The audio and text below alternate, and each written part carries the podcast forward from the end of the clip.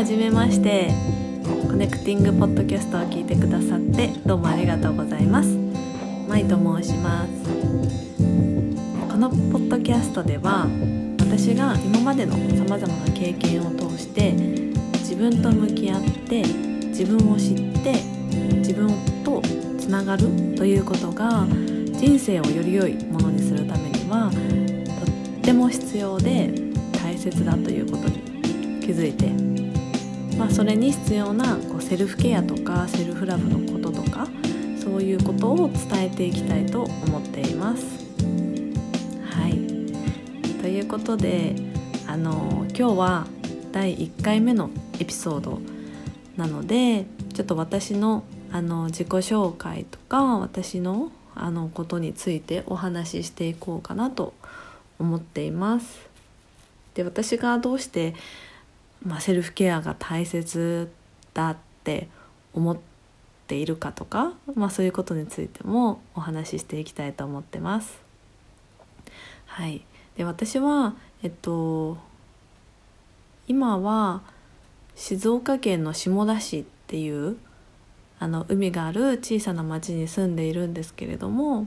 もともと生まれは東京です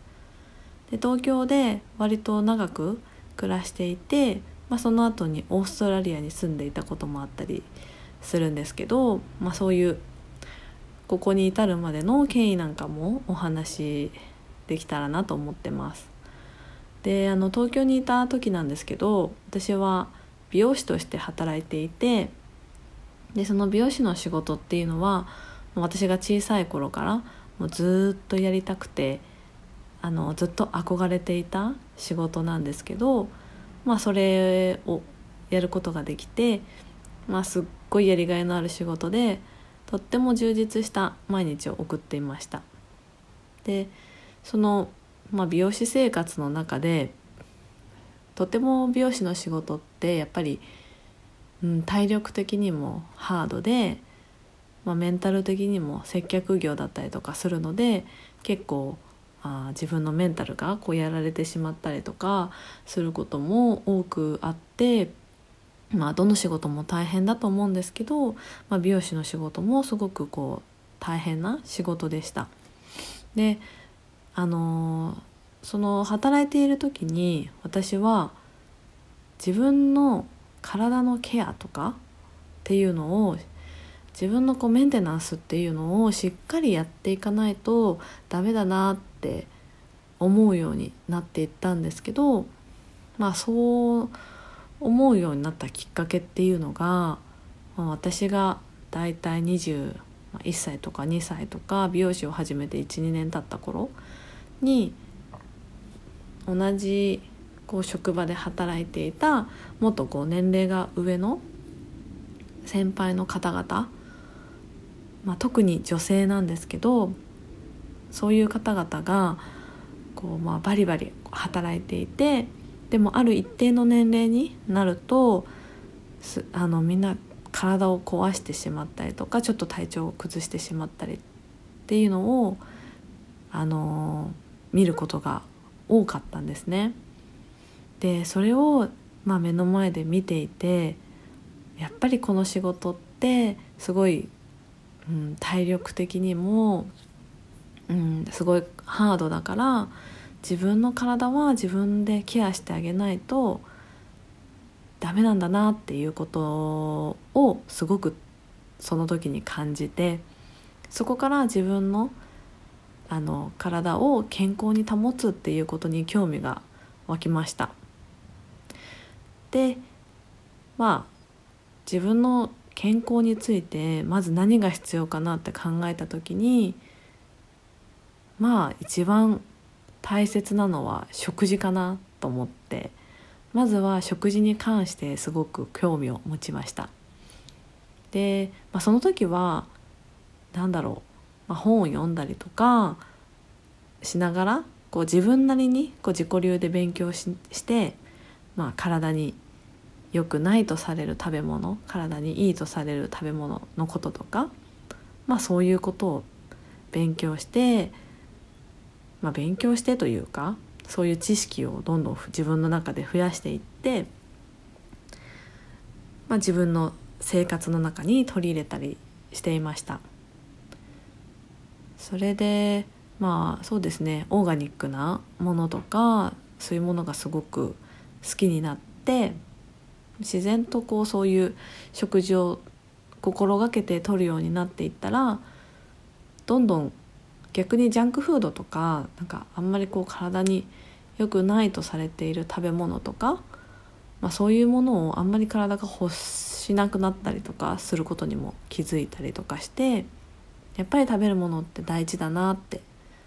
思ったりで食べてるものがすごく自分にとって自分の体にとって心地のいいものだとこう常に健康でいられるというか常にうーんなんか体が重いとか今日なんかだるいなとかなんかいまいちこうパッとしないなとかそういうちょっとした不調とかもやっぱりすごく少なかったりとかしていつでも元気いつでもなんかこう何かやるにあたってうんあんまりこうそういう制限がなくできるような体が作れるなっていうことをすごい自分のその食生活を通して感じていました。なので、まあ、20代の時っていうのはそうやって食事のことをベースに、まあ、自分の健康を保つっていうことをしていました。でそうですね。まあそういうこうヘルシーなライフスタイルを送りながら、まあ、美容師の生活もすごく充実していてとっても楽しいあの生活を送っていたんですけどちょうど10年ぐらい、まあ、働いていた時に私はもともと海外に、まあ、行きたいな住みたいなっていう願望があったのででもなかなか美容師を始めてからは途中でこう辞めることができなかったりとかしたので、まあ、その海外に行きたいっていうあの気持ちだけがこうあってなかなかこう実現することができなかったんですけど、まあ、ちょうど10年働いたって自分の中で一区切りついたっていうところで思い切って仕事を辞めてそれでオーストラリアにあの行きました。で私が、まあ、オーストラリアの中で選んだ町っていうのがバイロンベイっていう町なんですけど、まあ、バイロンベイってもちろん聞いたこともあのある方も多くいらっしゃると思うんですけど、まあ、オーストラリアの、まあ、最東端にある場所であの町ででそこではこうサーフィンが有名だったりとかヨガアイユルベーダかオーガニックなライフスタイルとかこうヒッピーの人がいたりとかこうナチュラル思考な人たちが多く住んでいたり、まあ、世界中からこう集まってくるようなそんな街です。で私ももちろんそういうオーガニックなものとかこう健康的なあのライフスタイルとかそういうものにすごく興味があったのでであと私はもう趣味でサーフィンをあの長くやってるんですけどもうサーフィンも大好きでだからもうバイロンベイ以外は考えられないっていう感じでそれでバイロンベイに行ったんですけどで私はもう本当にそこで自分のなんか考え方とか価値観とかこう人生が本当にこう大きく変わったっていうことを、まあ、その町で経験しました。で何がそそうさせたかっていうところなんですけど、まあ、多分いろんな要素があると思うんですけど一番私がバイロンにいてなんかこう今までの人生と違ったなっていうのが、うん、自然をすごく身近に感じられるでそれでその中で生活するっていうことをこう生まれて初めてやったのがそこのバイロンベイでのあのことだったのでなんかそれですごく、うん、自分のこうライフスタイルが本当にこう180度変わるような体験をしました。でやっぱりそれまでは東京に住んでいたのでなかなかこう自然を身近に感じられなかったりとかしていてだから、まあ、バイロンに行っ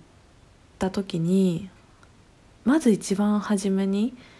こうびっくりしたことっていうのが星空がすごい綺麗だったんですね。でオーストラリアとかニュージーランドとかってもともと星空すごい綺麗って言われてるんですけど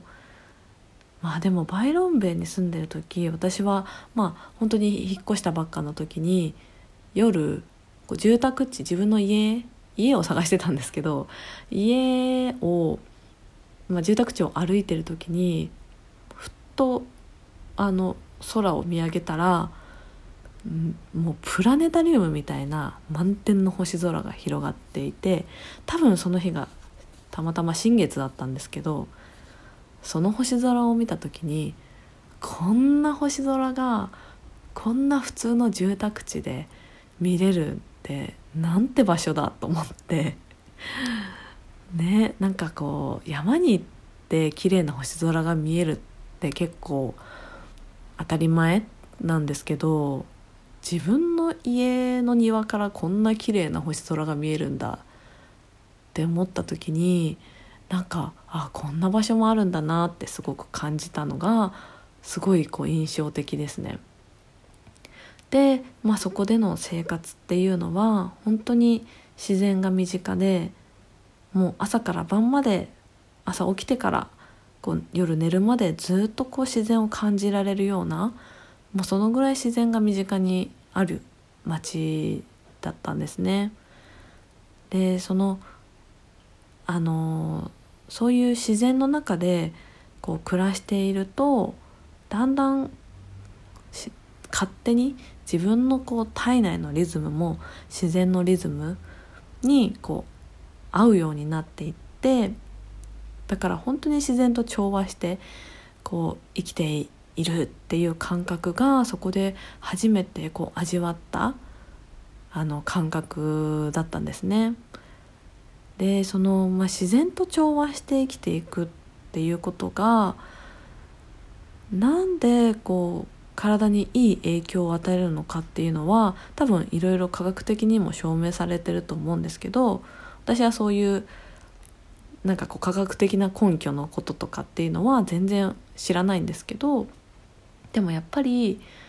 なんかこうし自分も自然の一部だっていうこう感覚になった時にすごい自分っていう存在がちっぽけな存在でだから東京にいた時には本当に感じられなかったすごい開放感とかこう人の目を気にしないとかなんかそういう感覚っていうのがすごくこうあの肌で感じられることができて本当にそれだけでなんか頭もマインドも心も体もヘルシーなうん。生活をそこでは送っていました、はい、でもバイロンベイの魅力って本当にたくさんあって、まあ、自然が豊かでまあ、人もすごい良くてカルチャーもあって野生の動物がたくさんいてサーフィンもすっごいいい。で本当に魅力を語りだしたら止まらなくなってしまうので またバイロンベイの魅力っていうのは、まあ、別の機会にお話ししたいなとかも思ってます。はい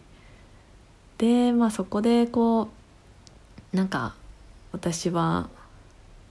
その自然の中で生きて自分とこう向き合う時間っていうのがすごく多くてで自分と向き合って自分のことをきちんと理解していくとすごい心から満たされる感覚っていうのがあってでそれっていうのが